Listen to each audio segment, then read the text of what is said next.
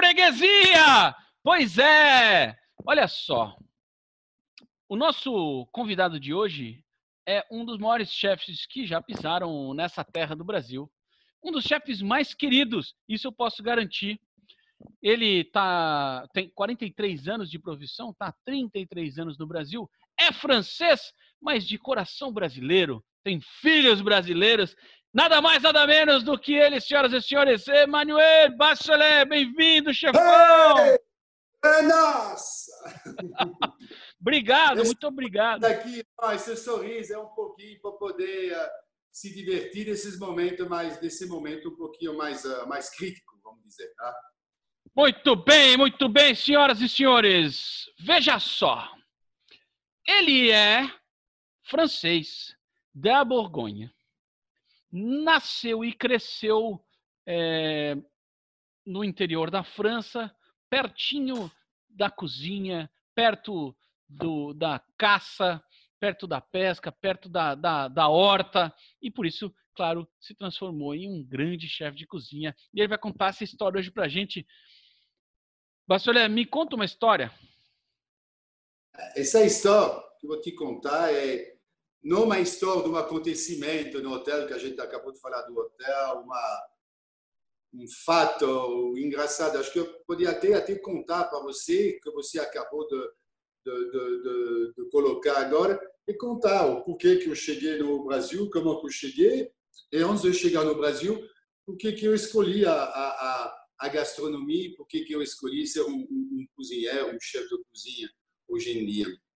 E essa história, ela, ela começou das coisas que a gente está se lembrando, não me lembro como as lembranças, nossas lembranças, elas são desde os quatro, cinco anos é, que a gente se lembra das coisas realmente mais concretas. Eu posso te dizer, eu nasci em Oxon, uma cidade, eu falo sempre Dijon aqui, porque se você vai falar uma cidade pequenininha, é como você vai falar como francês, onde é que você nasceu? Em Cotia. Para falar Cotia, você vai falar São Paulo, que é muito mais fácil, que as pessoas vão entender. Então, eu nasci em Auxonne, uma cidade que fica a 32 quilômetros da cidade de Dijon. Dijon super eu conhecida. Eu conheço, inclusive, a sua cidade. Eu conheço a sua cidade, é, é, é muito legal. Cidade muito linda, conhecidíssimo no mundo inteiro pela mostarda de Dijon, conhecido pelo cassis de Dijon, de Dijon, aquele licor de cassis conhecido no Brasil, no creme de papai, nas famosas churrascarias que começou, iniciou a creme de papai batido com sorvete creme regado com licor de cassis, e tem um outro, um pão de piso, um pão de piso com especiaria, que também são três produtos típicos da região de Dijon, conhecidos mundialmente e que se fazem. É minha cidade, eu nasci lá, uma família, nasci em 1961, vai fazer 59 anos atrás, vou fazer meu aniversário daqui alguma dia 13 de setembro, virginiano.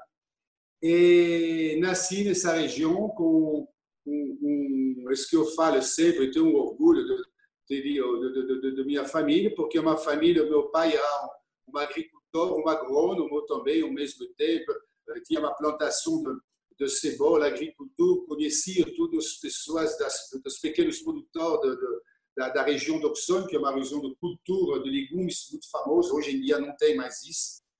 E família do lado de minha mãe é viticultor, pessoa trabalhada com vinho na região da Borgonha, Chassagne e muito conhecidos da, da região de Montrachet. Enfim, e na minha casa, meu pai, um caçador, como você falou, caçador, mas o cara que estava na casa, meu pai, como hoje em dia, se tem um cara que vai sair uma hora, uma hora por dia para poder ir numa academia, para poder uh, se exercitar, meu pai, a terapia, meu pai à casa, não queria pagar, eu pegava o fuzil dele, é, a arma dele ele ia caçar, assim, um momento era o fazão, uma outra época era o, o, o javali, uh, viado, cervo, uh, as raposas do inverno, pato sauvage, fazão, enfim. Tudo isso aqui, desde o pequenininho, eu e minha irmã Geraldine, que tem quatro anos menos que eu, vive, vivemos todas essas coisas. Meu pai, na minha casa, chegava diariamente um, um, um, produto da caça. Se não era um produto da caça, porque a caça estava fechada, era um, um, peixe, porque também como pescador, como, como caçador, ele era também um bom, um, bom, um bom pescador. É, ali na região, é, tem rios ali para pescar? Ainda existe a possibilidade de pescar na região ou isso já acabou? Sim, o Rio Sono, ele tinha até o Rio Sono, que estava lá naquela época muito, muito fértil, mas também tinha muita, muita uh, lagoas da, da, dos amigos, uma, uma coisa, uma, uns viveiros grandão, imensos, que ele tinha lá particular, onde ele ia pescar, enfim, para poder brincar, para poder se ocupar. Eu te falo, uma hora por dia, duas horas por dia. Eu diria duas horas por dia, porque o meu pai acordava super cedo, cinco da manhã, o pai estava de pé e ia dormir às dez da noite. Então, ele pegava pelo menos duas horas por dia, ele ia caçar o pescar, sem dúvida. E na minha casa, sempre, sempre tinha essas coisas. Rão, descobri rão, a primeira vez pescando rão com meu, com meu pai, entendeu? Enfim, tudo isso aqui, a, casa, a casa dos meus pais era. E, e, e rã é muito tradicional da sua região, né? Tem o... aqui uh, tirar, depenar fazão, perdiz, codorno, pomba, tudo. Imagine eu vivendo com isso aqui todos os dias, uma coisa, chegando em casa, minha mãe fazendo. Minha mãe, além desse aqui, uma grande cozinheira. Cozinheira faz cozinha não profissional, é uma pessoa que gosta de cozinhar, mas minha mãe está viva até hoje, cozinha. Hoje é uma grande terapia. A terapia do meu pai era a caça e a pesca, e a terapia da minha mãe era a cozinhar. Então, pelo menos cada um deles inicia duas horas por dia, cada um fazia seu trabalho. Minha mãe cozinhava, e meu pai pescava o caçava. E além desse aqui, atrás, na, na, na casca, a casca minha, minha mãe mora até hoje, um pomar, um pomar onde você tinha noz, castanha, uh, uh, maçã, pera, cereja, framboesa, amor, cassis, groselha, vai, vai. E também melão, tomate no verão, alho porós, cenoura, tudo, tudo, tudo, tudo, tudo, tudo. Não que eu falo sempre, eu comento essa história, eu vou te comentar para as pessoas atingir um público, de repente, que não conhece essa história legal. É isso que eu falo, eu vivi num, num é isso que eu falo, eu nasci num caldeirão propício para me levar um dia, um, um, dia a ser um cozinheiro, cara, porque desde os quatro anos de idade até os 15 anos de idade que que eu vivi na casa dos meus pais, era isso aqui, tá, cada dia. Eu voltava da escola, com minha irmã, minha mãe fazia welfo, fazer crepe, fazia um pão, fazia um brioche. Uh, no momento do cassis, a gente colhia o cassis, a gente fazia licor de cassis, muita gelée com todas as frutas que estava que estava em casa. E tinha uma coisa muito legal que meus pais que existiram nos tempos dos reis, que as pessoas não tinham não tinha dinheiro, não tinha troco do papel, da moeda, e as pessoas trocavam alimentos. E meu pai sempre conhecia minha mãe até hoje meu pai pegava uma caixa de maçã da, da, que ele tinha no jardim e trocava com um vizinho que tinha limão. Uh, minha mãe trocava, e pegava um pernil do javali que ele tinha matado e dava isso aqui, e outro amigo dava um produto que meu pai não tinha. Enfim, a, nós vivemos sempre, cada dia, uma troca, não existia uma gentileza com todas as pessoas da cidade. A cidade onde eu nasci tem 8 mil habitantes. 8 mil. Você estava é... falando da, você tava falando que a primeira vez que caçou rã, né? Eu, eu tenho uma história aqui também. É, eu tô aqui, eu tô agora eu tô na praia aqui, eu tô em Itanhaém. E quando eu era moleque, uhum. a gente caçava rã aqui com aquele tridente. Não tem mais, porque eles, eles colocaram os, os rios, os regos de água, né? Que eram córregozinhos né? que, que cortavam toda aqui a praia. Mas é. eu estava lembrando o seguinte, que talvez a receita mais famosa de granule de, de, de, de rã que há no mundo é justamente de um de um borgonho, eh, de um, de um filho da Borgonha, que é o Bernardo Loiseau, não é? Aquela aquela rã do Bernardo Loiseau é, é, é, o clássico do, dos clássicos, né? Famosíssimo, famosíssimo. E a rã você pescava com angô. Meu pai fazia uma coisa aí, eu, eu, eu não vou perder mais meu pai, porque o meu pai faleceu, mas a gente fazia uma coisa que era irregular. Ele botava uma, um grande funil, uma grande cesta que tinha um, pelo menos uma, um, um metro e meio de, de, de comprimento, uns 50, 60 centímetros de, de, de, diâmetro. Era um funilzinho, você imagina um chinoisinho, sabe aquele funilzinho? E as rãs entravam nesse, nessa, nessa, nessa cesta, mas depois ela não podia mais sair.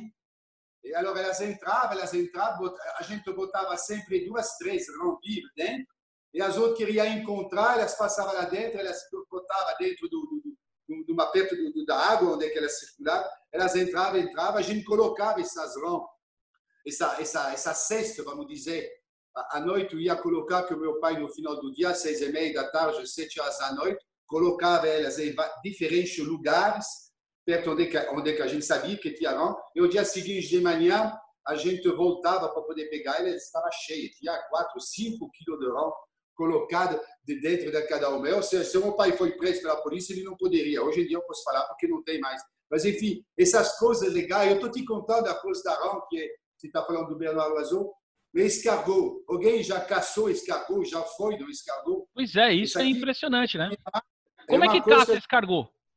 Escargot de Bourgogne. Você tem que escolher, normalmente, é sempre o mês de junho, julho, uh, final de maio, junho, julho, um pouquinho agosto. E normalmente você tem que esperar o momento de que tem os escargots que estão andando, tem muita a, a folhagem, a grama está bem verde, está no momento ali.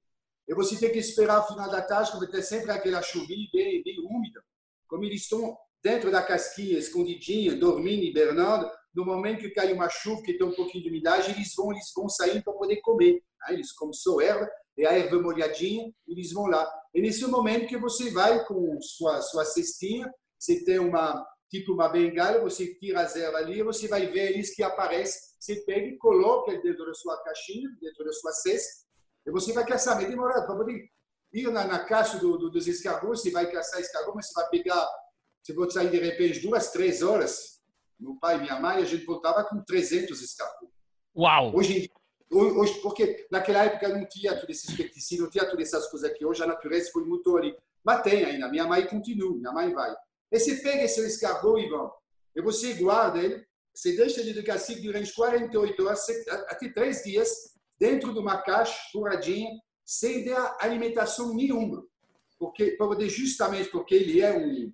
Ele não vai se alimentar, e a partir daí ele vai fazer o cocô dele, ele vai se limpar, limpar o intestino dele, e depois se coloca num sal grosso. É tudo um processo, meus amigos. Eu participei, já fiz esse aqui, inclusive, se você terminar o processo, você coloca no sal grosso, ele vai soltar aquela baba que ele tem, você vai lavando, soltar o sal, vai lavar, e depois você vai escaldar, cozinhar num bouillon, num caldo aromático, e depois com uma pinça tirar cada um escargot dentro de sua concha, fazer, preparar uma manteiga, e depois você reconstitui, volta ele dentro da concha e coloca a manteiga. Mas eu fiz isso aqui no Brasil com o Fred Frank. Sabe o Fred Frank? Claro, muito. Fred, Fred Frank.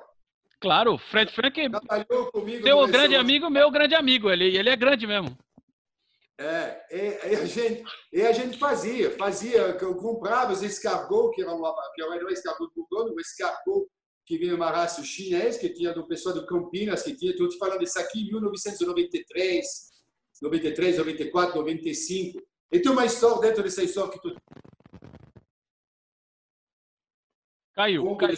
caiu. Somando o restaurante fechava todos os domingos, o cara tinha entregado, entrega ao escargot na sexta-feira, caixa de papelão, tipo a caixa de sapato, furadinho por cima, e a gente deixava o, o, algumas folhas só da, da, da alface para eles colocar no fundo da, da, coisa, e os escargots dentro. Cada caixa de sapato tinha, vamos dizer, duas, três dúzias de escargot, para eles não ficar uh, amontoados um no outro, e tinha pilhas, uma, uma prateleira dentro da câmara fria, cheia, cheia de escargot. Caixa de sapato arrumadinho, cada um com 20, 30, 40 escargot. E meu Fred Frank, você sabe o que ele fez, o safado? Era isso aqui na sexta-feira. No sábado a gente trabalhou, depois do serviço fechávamos o domingo e voltávamos só na segunda-feira. O Fred Frank tirou todas as tampinhas das caixas dos escargot. E quando a gente chegou na segunda-feira, a câmara fria, eles tinham saído das caixas ele tinha invadido a câmara fria inteira. Tinha escargou no teto, escargou na parede, escargou em todos os lugares. Enfim, Ou seja, descargou de... tudo, né? Escargou tudo. Escargou tudo. Mas ele é, é, é, ele, é, ele é de fazer essas brincadeiras, né? Eu já ouvi algumas dele, né? Que, né, né Mone? Ele apronta o tempo inteiro. Ele era meu, meu irmão, uma pessoa muito, muito querida. Muito legal. Mas, enfim, é isso. São essas histórias que estou falando do escargot da Bourgogne, essas coisas que nós deixa aí, às vezes essa, pessoas... essa é a maior escola de cozinha que alguém pode ter, não é? É o que eu falo sempre. Você quer fazer cozinha é. francesa, você pode estudar na França, coisa e tal. Mas a referência, é, é, a referência de você crescer comendo, é, caçando e tal, como você tem, quer dizer, é impossível, né? É a mesma coisa que eu, eu, eu falo, que você pega um baiano, nasceu na Bahia, não sei o quê. Você quer fazer comida baiana, você vai fazer. Mas não, não é a referência que tem o cara do lugar. É, e, e, e, também a mesma coisa, o filho do o filho do músico que vê o pai tocando, que vem ouvindo música o tempo inteiro. O caminho dele, ele já tem o ouvido dele, que já está pronto com 4, 5, 6, 10, 12, 14. Claro. Ele já sabe, ele já sabe conhecer a música. E minha referência, em casa, não era música, era comida. Só tinha comida, comida, informação que chegava. E sem saber, dos 4, 4 anos de idade até os 15. Durante... Fazia parte da vida, né? Era natural. 10 anos da minha vida, eu tive uma formação. Quando eu cheguei numa escola, com o carro, o professor estava falando que, uh, como depenar um, um, pato, como, como limpar um coelho, como... tudo isso aqui eu já tinha vivido com meu pai, com meu avô, com minha mãe, com qualquer um, porque era coisa corriqueira do dia a dia, entendeu? Tem hoje, hoje pessoas que não sabiam como tirar o leite de uma vaca, como ver uma, uma, uma galinha, ver o ovo da galinha. Enfim, para mim, todo esse sabor do comer um javali, eu poder diferenciar uma perdiz, um fazão, um pombo, uh, um framboesa, um amor. Tudo isso aqui era 10 anos da minha vida, a minha infância inteira, a vida isso aqui. Não quis que eu fale, isso aqui eu não tinha outro caminho. É mamãe cozinhando. Eu era tudo gordinho. 14, 15 anos de idade, rasgava minhas cascas, um gordinho do comer. Eu comer feliz. A gente estava ali.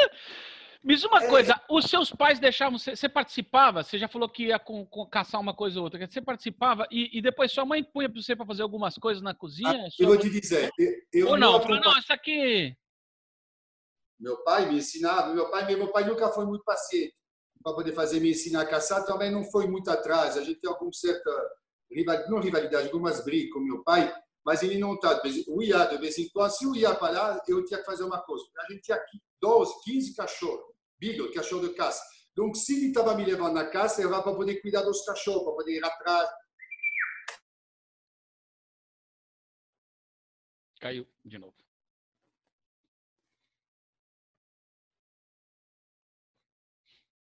Chefe? Chefe? Aí. Você caiu. Agora, é, voltou. Agora, o que, que eu faço? Não, tá tudo certo. Voltou, tá tudo, tudo certo. Você estava falando Perfeito. dos cachorros. É, alors eu cuidava dos cachorros. Eu sabia que tinha uma tarefa de não me levar porque para poder me ensinar. É porque eu tinha que trabalhar, eu tinha que carregar alguma coisa, uma outra, as munições, carregava quando eu andava, ele dava, ele ser mais ágil, o fuzil, ele tava, eu estava armado com um monte de bala, um monte de coisa aqui em volta. Mas, enfim, sempre acompanhei. Mas eu acompanhava muito mais minha mãe dentro da cozinha, é, para poder preparar, depenar, é, é, tirar, é, escamar os peixes, tirar as vísceras da barriga, preparar, marinar. O, a caça é uma caça, uma caça forte, sempre a gente botava um bom vinho para poder marinar com legumes, preparar. Eu tinha um grande prazer disso aqui. Então, esse aqui é, era meu dia a dia, saindo da escola e comer uma gelée que a mãe tinha feito, e fazer uma coisa, o limpar a coisa, Pegar o marrom vivo é a coisa mais atroz que tem. Você tem as quatro patas da rã e você tem que pegar uma facona e você corta a cabeça, ela tem as duas patas de frente, a cabeça, e corta a, rã pela metade, logo atrás da cabeça, e deixando as duas patas, de, as duas perninhas de frente, só guarda aquelas coxas grandonas dela e, e, e, o caminho, vamos dizer, o filé dela, como se fosse as costas e as, os dois pernil da rã, se eu posso dizer. E as patas de frente, a cabeça, e corta e você vai cortar umas 300 horas. Pá, pá, pá. E depois ela fica durante uma hora, as duas pernas e a cabeça viva. É uma coisa nojenta. Eu acho que não deveria. Depois se corta se você acha que não, aqui não está legal. Não, mas não é nada. E eu já um fiz muito isso, viu? Fiz muito. Fazia um balde, aqui. Um balde, um, um balde, de cabeça e perninha, que ficava duas horas. A gente jogava no lixo e estava viva ainda. Uma coisa ali que se a gente fala, mas imagine para um moleque, está gravado isso aqui na minha cabeça, gravado aqui na minha, minha coisa. Mas, enfim, tudo isso aqui era, uma coisa que me preparava, me preparava para poder, uh, uh, dentro do caminho, você fala, Manuel, o que você quer fazer? Você quer ser um médico? Você quer ser um mecânico? Você quer ser um, qualquer coisa aqui? Eu gostava muito de moto, muito de mecânica, sabe? Desmontava minha moto, minha mobilete, minha, minha bicicleta. Era o cara que fazia. Eu montava e desmontava e nunca conseguia montar novamente. Mas, enfim, mas aquela coisa que me agradava. Eu gostava realmente de cozinhar, fazer essas coisas ali. E sempre estava preparado, e não é à toa, com 15 anos de idade, eu saí da minha casa, acabei brigando com meu pai, é uma coisa que poucas vezes eu contei, É, é, eu acho que isso aqui é mais um, uma coisa que, que te deixa essa garra. A gente estava falando de se reinventar, de fazer acontecer uma coisa. Meu pai vivia, meus avós sempre viviam as, as guerras e me contaram, meus pais também. Eles ah, nós na guerra, precisa uma guerra para poder as pessoas entender. Eu nunca pertenci, nunca assisti numa guerra, mas eles se participaram. E realmente é um momento em que as pessoas se reinventam, em que às vezes momento passam dificuldade, vão buscar muitas coisas novas. E 14 anos, 15 anos, eu vou, eu vou me lembrar até hoje, eu sou muito, muito fiel em data, me lembro muito de data. Tem muita coisa que eu esqueço hoje com a idade, mas data eu me lembro muito. É 17 de agosto de 1977. Eu saí da casa dos meus pais, meu pai tinha essa empresa que ele está tá falando, eu, que, que, eu te contei do CEBOL, da agronomia, e para ele era obrigatório de continuar a empresa familiar. Ele falou, e agora, você está estudando, terminou a, a, a, uma parte de, sua, de suas estudos, você vai que universidade, data, não sei o quê, você vai para ele, ele falou, não, era óbvio que eu tinha que escolher trabalhar com ele. Mas a vida inteira, meu pai me falava, olha que são as coisas, eu até falando, eu trabalhei muito na terapia, junto com o meu analista também, são coisas que eu te falo com uma certa facilidade. E meu pai sempre reclamava porque meu avô, o pai dele, obrigou ele a continuar essa mesma empresa que ele tinha. E já era gerações, então. Escolhi, eu não escolhi ser, não escolhi ser isso que eu faço. Estou fazendo porque meu pai, óbvio, gosto, gostava, ele tá meu pai, meu pai falando, meu avô eh, ensinou todas essas coisas da vida mas naquela época não tinha. Depois da guerra, meu cara, tinha que trabalhar e tinha que continuar a empresa. E sempre eu vendo isso aqui. E meu pai sempre falava que ele gostaria de ter sido um dia um cozinheiro, um chefe de cozinha. Meu pai tinha essas coisas ali do, do avental, do chapéu. Te falando, moleque, meu pai falava isso aqui, falava isso aqui. Um dia Quer dizer, sua mãe era uma grande cozinheira e seu pai também gostava muito da profissão. Meu pai era um ele achava que ele era cozinheiro, mas gostava de carne bem passada, ah, não gostava de muitos itens, muito tempero, não gostava de pimentão, não gostava daquele, ah, não gostava de arroz, não gostava de massa, era batata, era bem um francesão que gostava de carne, da caça, das aves, mas ele não era muito, ele achava que ele era um gourmet, ele era mais um cara, um sommelier, gostava de beber, gostava de beber uh, bom vinho, uhum. mais da qualidade, a gente tomava em casa, vinho da Borgonha, eu, minha, minha vida inteira, mais uma coisa que eu quero te contar, ó, falando do cassis, eu comecei a, a, a, beber minha primeira bebida alcoólica com meu pai com quatro anos. A gente pegava fazer o licor de cassis. O licor de cassis ele é feito com álcool, com a fruta, mas querendo ou não, ele tem 14, 15, 18 graus álcool. Então, uma coisa ali. E minha mãe não dava uma coisa assim, a gente pegava no seu dedinho, dentro do copinho, e a gente se acostumava a, a, a tomar licor de cassis, a primeira bebida alcoólica que a gente tomava. Eu, que eu te falei, tomava eu minha irmã. Claro. É, eu, eu, fazia isso aqui com meus filhos, porque eu me lembro disso aqui com meus filhos. Meus filhos têm 30 e 29 anos. Mas eu ensinei eles a tomar a primeira bebida alcoólica justamente com isso. É, tomando, a minha avó italiana fazia também com um pouquinho de vinho e água. E a gente, desde pequeno, já tomava um pouquinho. E a minha filha. Mas, também... ah. mas é, é engraçado. E o que, que a gente faz, Ivan? Com, esse aqui com 4 e 5. Com 8 anos de idade, meu pai pegava uma taça de água e pegava um pouquinho do vinho tinto e colocava três, quatro gotinhas de vinho. E a água ficava rosadinha. Isso aqui com 8, 10 anos de idade. Uhum. Com 11, 12, meu pai pegava um copo de vinho, servia vinho e colocava água dentro. Cortava, né? Ah, ele cortava. Cortava o vinho com água. No início, ele cortava a minha água com uma gotinha de vinho. Dos 8 aos 12. Mas o 12... Tomava foi aumentando, foi aumentando. Eu tomava, tomava meu vinho, uma taça de vinho. Com 14, quando eu saí da casa do meu pai, meu pai me serviu uma taça de vinho e tomava. Mas é a melhor coisa. Você acha que eu fiquei abusando da bebida? Hoje eu vejo, quando a gente faz as festas para poder voltar no, no, no hotel, essas festas de 15 anos hoje, as pessoas. Eu vejo a molecada que foi proibida nunca beber, não pode beber, não pode beber. Ele chega com 14, 15 anos, pega uma garrafa de vodka e toma um pileg, beba assim para poder beber para poder ver o que, que é. Essa aqui não é. Eu nunca fiz isso aqui. Sempre bebimos. bebimos Eu acho que a cultura, a cultura principalmente é, enogastronômica, vamos dizer assim, a cultura do vinho, da, é, do bem beber, o vinho é um alimento, no meu, meu ponto de vista. Então, isso é. aqui é importante que a gente aprenda. Isso aqui isso é cultura. Isso aqui não tem nada a ver com né, com ser alcoólatra, nada. Não, é, é, cultura, pô, é alimento, pô. Né? E vinho bom, vinho da Bourgogne que a gente tomava, é sempre, eu te falo, eu também, meu primeiro pilé que eu tinha 12 anos com um amigo ali, uh, jogando carta, e, e jogando carta e fumando um cigarro mentolado, porque achava que o cigarro mentolado, 12 anos, quando a gente chegava em casa, a gente não tinha aquele bafo do cigarro. Jogando baralho, enfim, coisas assim. Mas o primeiro pilé com 12 anos de idade, você acha que tem? Hoje não, tem uma consciência dessas coisas. Meus filhos, mesma coisa, Tomás Lucas foi. O que eu estou te contando, eu fiz exatamente a mesma coisa com meus filhos. Aliás, eu, eu conheço os seus filhos desde sempre, sempre.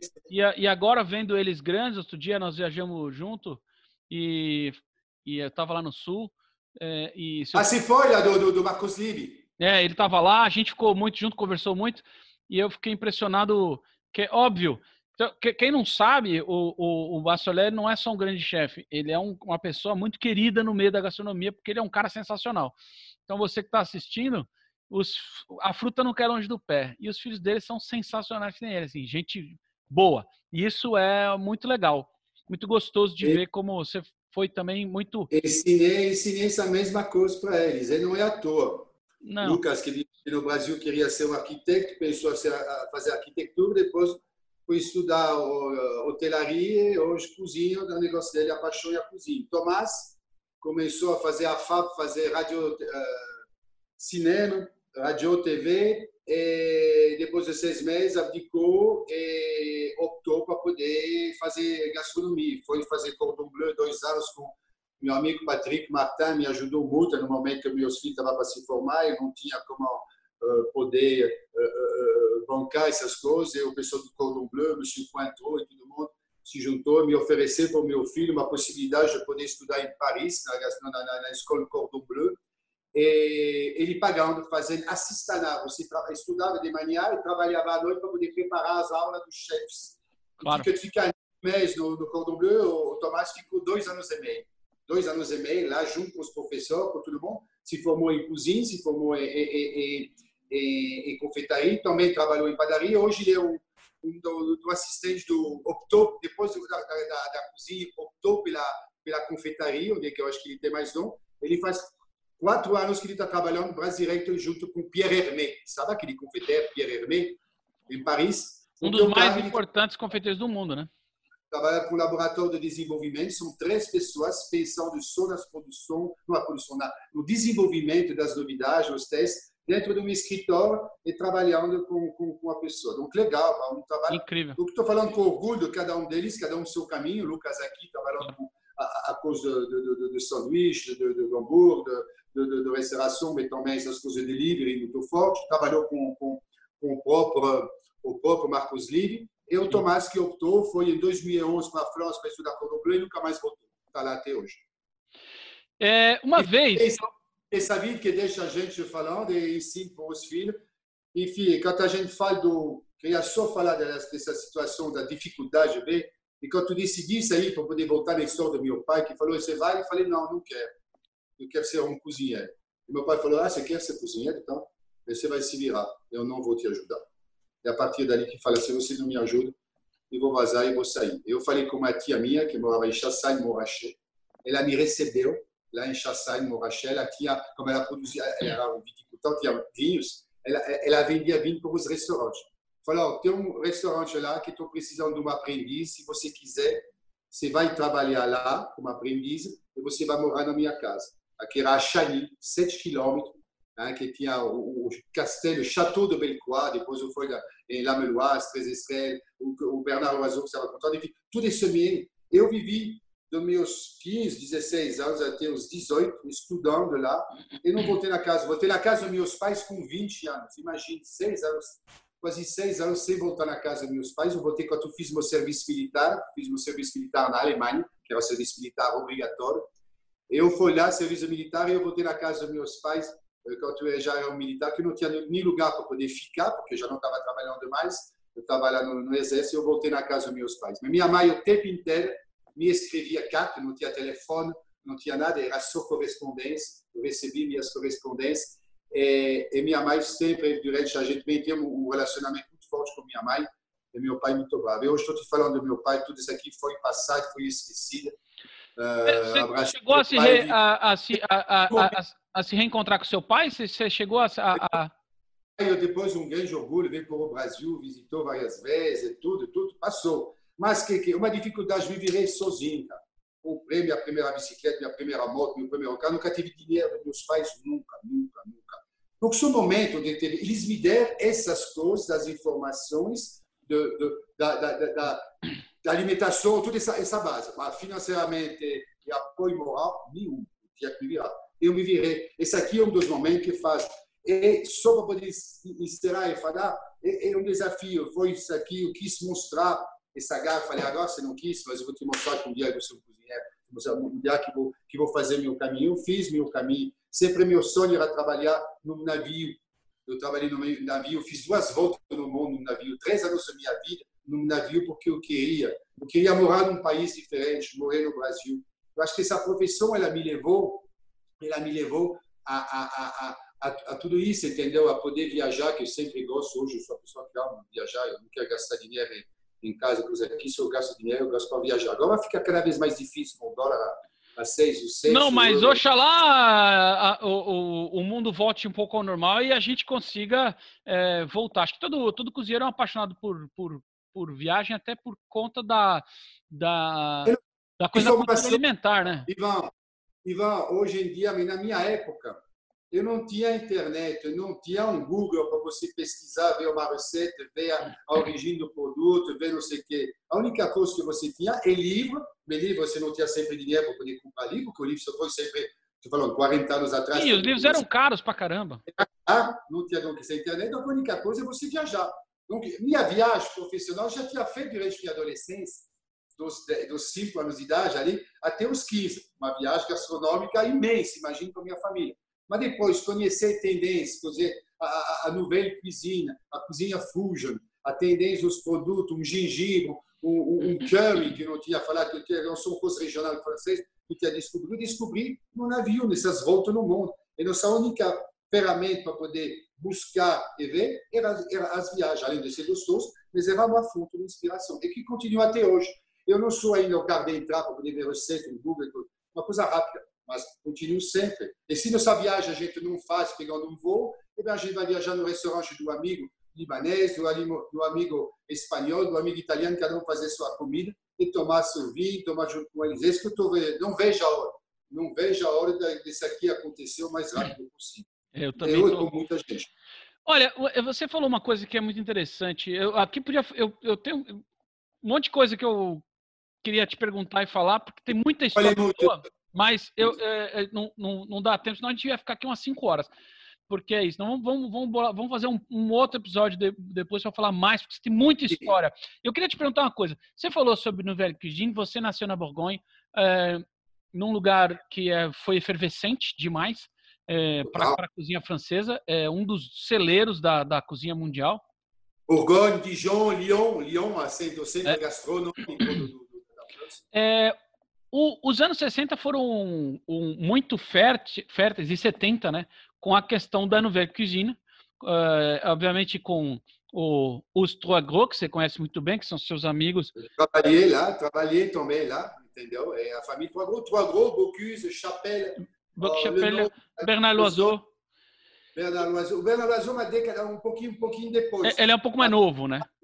Alain Chapelle, Pierre, Pierre e Jean Trois Gros, Bocuse, que era encore pessoas aqui, que tem de tudo essa, é, le nôtre, estou tentando ali, são os principais. E hoje o único que está vivo ainda ali é o pai do Claude, o Monsieur Pierre. É. E eles têm ali uma, uma história, né, que você me contou, que está inclusive no livro do Bernard, do Bernard Lozou, no, no, no, na história da vida dele. É, eles começam contando a história, na verdade, do, do, do Bocuse e dos Toagro, quando eles eram aprendizes no La Pyramide do Fernand Poin. Aliás, anos... Fernand Poin, Fernand Poin, exatamente. Outra geração. Ela que são tudo lá. Era, era o Fernand Poin, era o, o, o Bocuse daquela época, o Ferrand de Lia espanhol daquela época, todo mundo ia lá para poder aprender e depois fazer suas próprias... Suas e eles foram discípulos né, do Fernand Poin e tal. Depois desenvolveram técnicas muito é, que para aquela época eram modernas e com, com, enfim, com fusões e tal. A sua, a sua escola, esses três anos que você passou como aprendiz ali na Borgonha, você teve essa base clássica mesmo, bem clássica da cozinha? Foi, é, a sua escola foi essa base clássica? E, e mais uma coisa, uma curiosidade minha. O piano ainda era carvão, não? Ou já tinha gás quando você estava trabalhando? Não, eu não conheci. Eu conheci, eu conheci dois fornos, dois fornos a carvão no Castelo e depois no Lameloise, mas no metade que eu estava ali, uh, trocar por gás. E quando a gente fala na, na, na, na família Trois já era eletricidade, era chapéu do som, era uma cozinha super moderna da década de 80, 81, era uma coisa fantástica. Mas, para poder voltar na pergunta, minhas bases, pela minha mãe, pelo lugar onde eu nasci, clássica, as primeiras casas que eu fiz para poder aprender, me virar como saindo de ser um aprendiz clássico, mas depois foram no momento da nouvelle cuisine, que era o Lameloise, três estrelas Michelin, Jacques Lameloise, donc uma cozinha moderna. Mas depois eu voltei uh, uh, Lameloise, uh, Le Nôtre, em Paris, Trois Gros, essas formações. Depois meu serviço militar, na Alemanha, onde eu perdi tudo, eu lá general fazendo omelete, fazendo o rango, o cozinheiro era o cozinheiro, cozinheiro particular general. Eu viajei, tive dois meses onde me ensinaram a, a, usar uma arma, a fazer todas as reverências que tinha. E depois eu fui como, como cozinheiro de, de, de, um general, cozinheiro particular para a família, cozinhava para a família. Esse aqui na Alemanha. Na Alemanha. E, porque ainda depois, eu não vou contar, porque senão é muito longo a gente vai, vai entender. Então, minha formação é cozinha moderna. Depois eu voltei no navio. O navio era cozinha clássica como Duchesse, uh, a, a, sabe aquele, aqueles carrés do, do, do, do, do Inter, o carré de boi, não carré de boi, côte de bœuf inter dentro do forno, uma cozinha completamente clássica. Então, eu tive essa, essas variantes, entendeu? Mas minha base era só mais para a gastronomia clássica, mas eu vivi nessa onda, eu aprendi, iniciei em 77. 77 era o grande boom da Nouvelle Cuisine. Da Nouvelle Cuisine. Entendeu? Depois teve a, a, a, cozinha Fusion, que era a mistura com as técnicas ali, com a, a, técnica francesa, que os americanos começaram a buscar um produto da Ásia, né? temperos asiáticos com uma técnica francesa executada por americano, Fusion Cuisine, né? e, e, que, que, aconteceu. E depois tivemos a aéreo do Ferrand Adrià com a, a, a, cozinha molecular. Uh, molecular, uh, que são as grandes, as grandes nouvelles cuisines, Trois Gros, Bocuse, saindo, tirando o chefe de fazer traverse, levando traverse dentro do restaurante e fazer onde o cozinheiro começa. O prato saía pronto da cozinha, porque antigamente o prato era montado pelo próprio garçom. Ele pegava a traverse, levava na mesa, no gueridon, aquela mesinha lado da mesa, e servia ao cliente. Depois, esses caras quebraram. No cuisine, não. O cozinheiro vai montar o prato, vai fazer o bolo do início até o fim. Então, essa aqui, nouvelle cuisine, as grandes tendências, cozinha fusion, americana, que já tinha, a gastronomia já tinha mudado, misturado com o produto da Ásia. Técnica ainda permanecia técnica francesa, porque os franceses, o chefe francês já tinha ido nos Estados Unidos com restaurantes, já tinha ido no Japão, depois a era do Robuchon. A família Trois tem negócio no Japão até hoje. Donc, nasceu essa fusion cozinha é...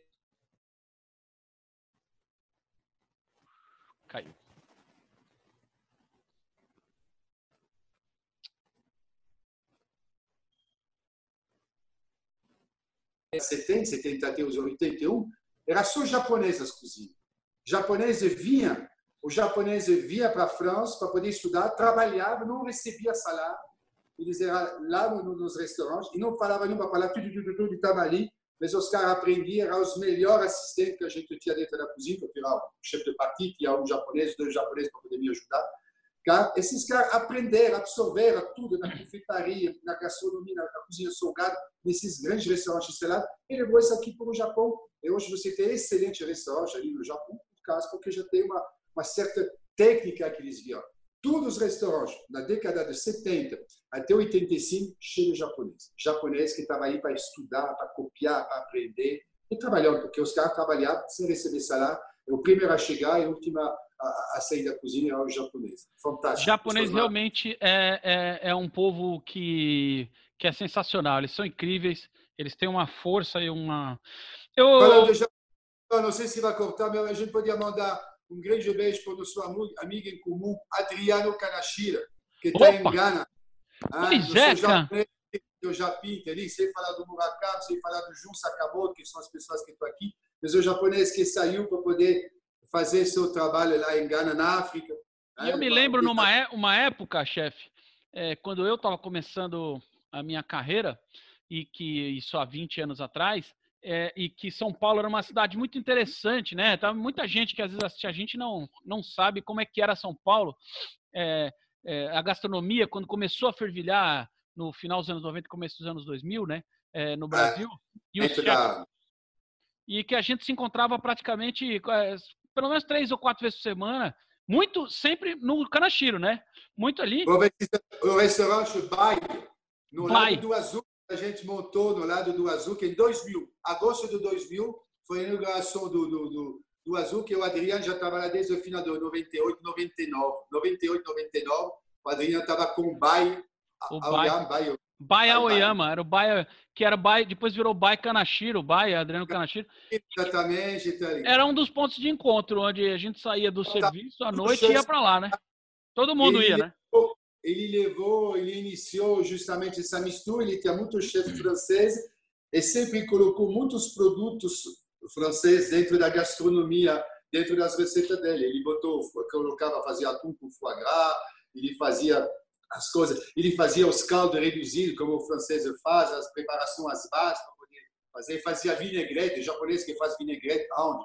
Mas ele fazia vinagrete com diferentes tipos de, de tempero, tempero dele, mas sempre o, o o Adriano tem sempre uma, umas grandes bases no seu Japinho, querido, grande quando, beijo. quando a gente só quando a gente for postar isso aqui nós vamos marcá-lo porque ele é um grande cozinheiro e um, e um, um cara sensacional chefe eu, eu podia ficar aqui com você é, abrir um vinho e a gente ficar conversando aqui horas e horas eu acho que tem muita coisa para contar muita coisa que as pessoas não sabem eu falo sempre esse programa aqui é para a gente mostrar para as pessoas tem o cozinheiro, você vai e come a comida do cozinheiro, você vê o, o chefe na televisão, você vê ele lá cozinhando, fazendo a, a seja na TV fechada, na TV aberta, que eu, é uma outra história para a gente contar um dia também.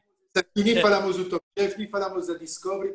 É. Aqui você acho que você pegou o lado, o, lado, o, o lado B, B do Bastolet, o outro lado que as pessoas às vezes não, não conhecem. Dentro da minha casa, no momento que estou ali, que eu estou todo chefe, estou até com barba, estou aqui com o modelito Covid-19, estou sem tirar a barba.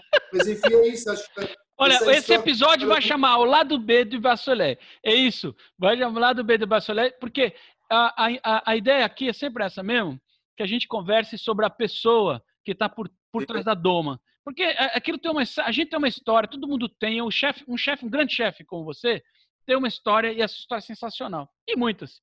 Eu vou agradecer demais o seu tempo. Obrigado, é, querido. Muito ah, obrigado pela, pela generosidade de sempre. Porque. Assista, assista, já assisti várias ali, muito engraçado com o Dawi, com o Olivier, já falei mais uma vez, muito, muito, muito, muito bom. Eu, Eu fico feliz, feliz, me chama que a gente vai continuando, a gente fala a chegada no Brasil, a gente pode falar da história do hotel, tem tantas coisas para poder contar, a viagem no navio, as peripécias do, do, navio, as coisas, tem tantas coisas legais. Essa Mas, nova enfim, fase essa... da TV também, que é uma coisa legal, uma fase nova, é, é, onde, onde a gente... Se reinventar, se reinventar com TV, se reinventar com esse tipo de entrevista que a gente está fazendo, Exato. buscando coisas novas, uma comunicação diferente que a gente não tinha. É, enfim, é, é, é isso. Mas uh, firme, forte, temos que ali, é, com esses momentos difíceis que a gente está que estamos aprendendo. Eu já falei, como já te falei, saí da minha casa jovem, recomecei minha vida no Brasil e desses 33 anos, quatro vezes do zero, do que eu aprendi, que para mim vai ser mais uma vez ali, mais uma quinta, mas eu estou firme e forte, viu, cara? E, e, e, não tem, e não, não, não desce. Tem momento, vou dizer, tem momento de que se está. Claro. Mas ali, ninguém, não é à toa se eu perdi 9 quilos até agora, tem ali uma, uma coisa assim, porque eu me cuido também, mas já voltei, voltei a, pensar e, a rever. É isso, querido. Eu falo há muitos anos que é, cozinheiro é, tem alma de cozinheiro. Só os verdadeiros cozinheiros têm alma de cozinheiro. Cozinheiro é assim, como você ouviu a história do Bassolé. O pai dizia, não, você não vai ser cozinheiro. Ele saiu de casa e foi buscar a vida dele. Sabe por quê? Porque quando você é um bom cozinheiro, você realmente vai encarar a, a, a profissão. Quando alguém diz para você, ah, isso aqui não tá bom, você fala, eu vou mostrar, esse cara vai ver que eu faço. É, este traço de personalidade que une todos os grandes cozinheiros que eu conheci na minha vida é tá aqui presente no lado B do Bassolé. Muito obrigado, chefe. Vocês fiquem obrigado. ligados no canal, fiquem ligados na Prazeres da Mesa, no Hub é, Poxa, do Mesa, é. Que nosso, um, beijo, nosso... um grande beijo para o pessoal da Prazer da Mesa, também umas pessoas que estão ajudando muito os profissionais nesse momento. Né? Nós estamos falando do Jorge, da Marielle, do Castilho, junto à pessoa da revista Prazer da Mesa, estão fazendo um grande trabalho, são pessoas realmente que estão abraçando os profissionais nesse momento.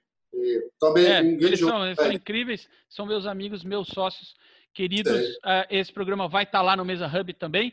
Eu agradeço vocês. Muito obrigado. Melhor que uma receita é uma boa história. Fiquem ligados.